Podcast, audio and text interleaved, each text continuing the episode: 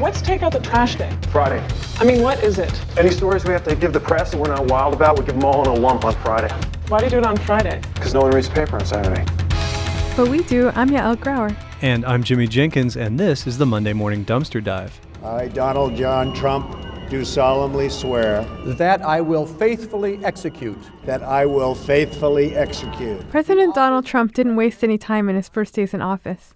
On Friday, he signed executive orders appointing cabinet members and addressing the repeal of the Affordable Care Act. Amidst the flurry of executive action, the Department of Housing and Urban Development released a letter saying it would suspend a plan to cut premium rates for federally backed mortgages. One of the final acts of Obama's presidency was to limit premiums on FHA loan recipients. Republicans called this a political move on Obama's way out the door. They criticized the limit as setting up a political test for the new president. Sarah Edelman is the director of housing policy at the Center for American Progress. She thinks the move had more to do with timing than partisan politics. between 2008 and last year, FHA had raised that mortgage insurance premium, I think, five separate times. Uh, and last year, they finally have started bringing it down a little bit.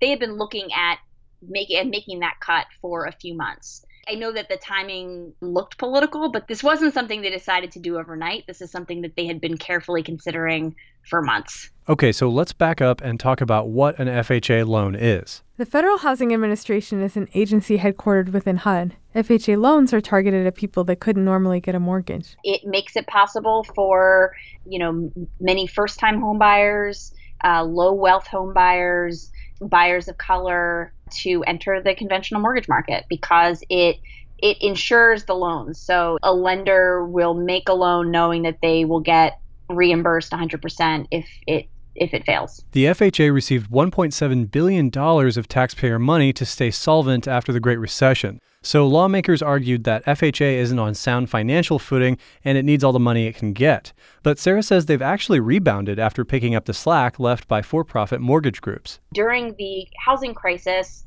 private mortgage insurance companies fled the market. Many of them failed. FHA was really one of the only entities insuring mortgages. And so mortgage credit was drying up. And had FHA not stepped in, uh, some experts estimate that the housing crisis could have been 25% worse. So they stepped in, they did a lot of lending at a really difficult time in our country's history. And those years of business, those years of loans, had very high default rates.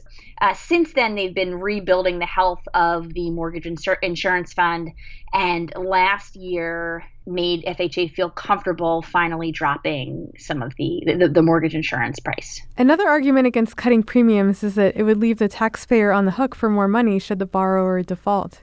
But Sarah says that line of thinking doesn't follow current trends. The defaults on the loans that they're making right now are the lowest that we've had in a decade. They're under they're, they're just around four percent.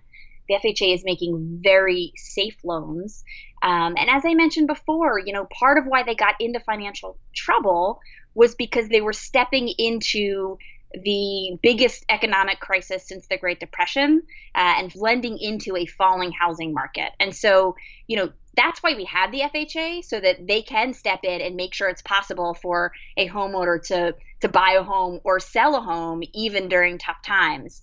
Um, but you look at where they are now, and they've really built back. They've built back from the depths of the crisis. They are making very safe and well performing loans. And so part of how FHA has rebuilt from the crisis was raising prices for consumers. And the amount that consumers paid for FHA's insurance more than doubled during the crisis.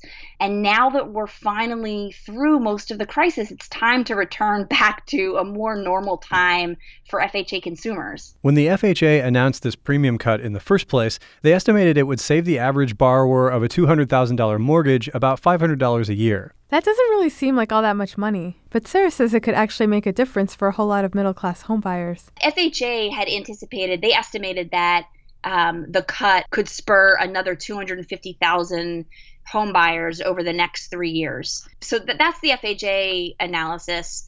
Aside from the FHA analysis, you know, $500 for a lot of Americans isn't nothing, especially if you're looking at higher cost states where you're really looking at 800 to 900 dollars of, of savings a year.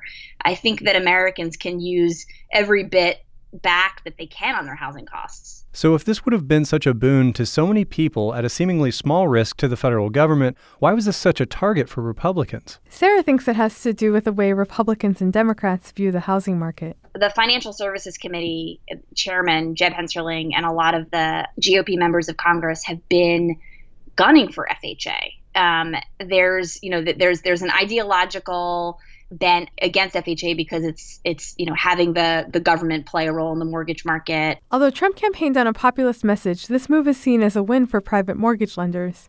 So is this a precedent for housing policy in the Trump administration? It certainly has not reassured the public that he's on their side. Every time they've tried to reduce the fee, there's been this there's been this argument about whether it will negatively impact private mortgage insurance companies that compete with FHA. The letter notifying FHA lenders that the planned premium reduction was going to be suspended went out just hours after Trump's inauguration.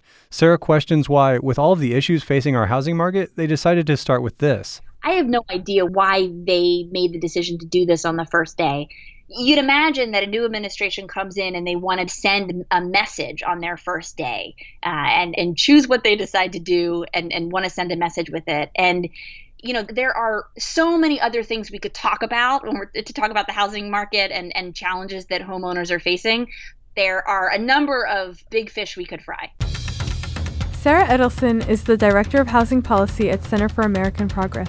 Find her online at AmericanProgress.org. I'm Yael Grauer. And I'm Jimmy Jenkins. We'll catch you next time on the Monday Morning Dumpster Dive.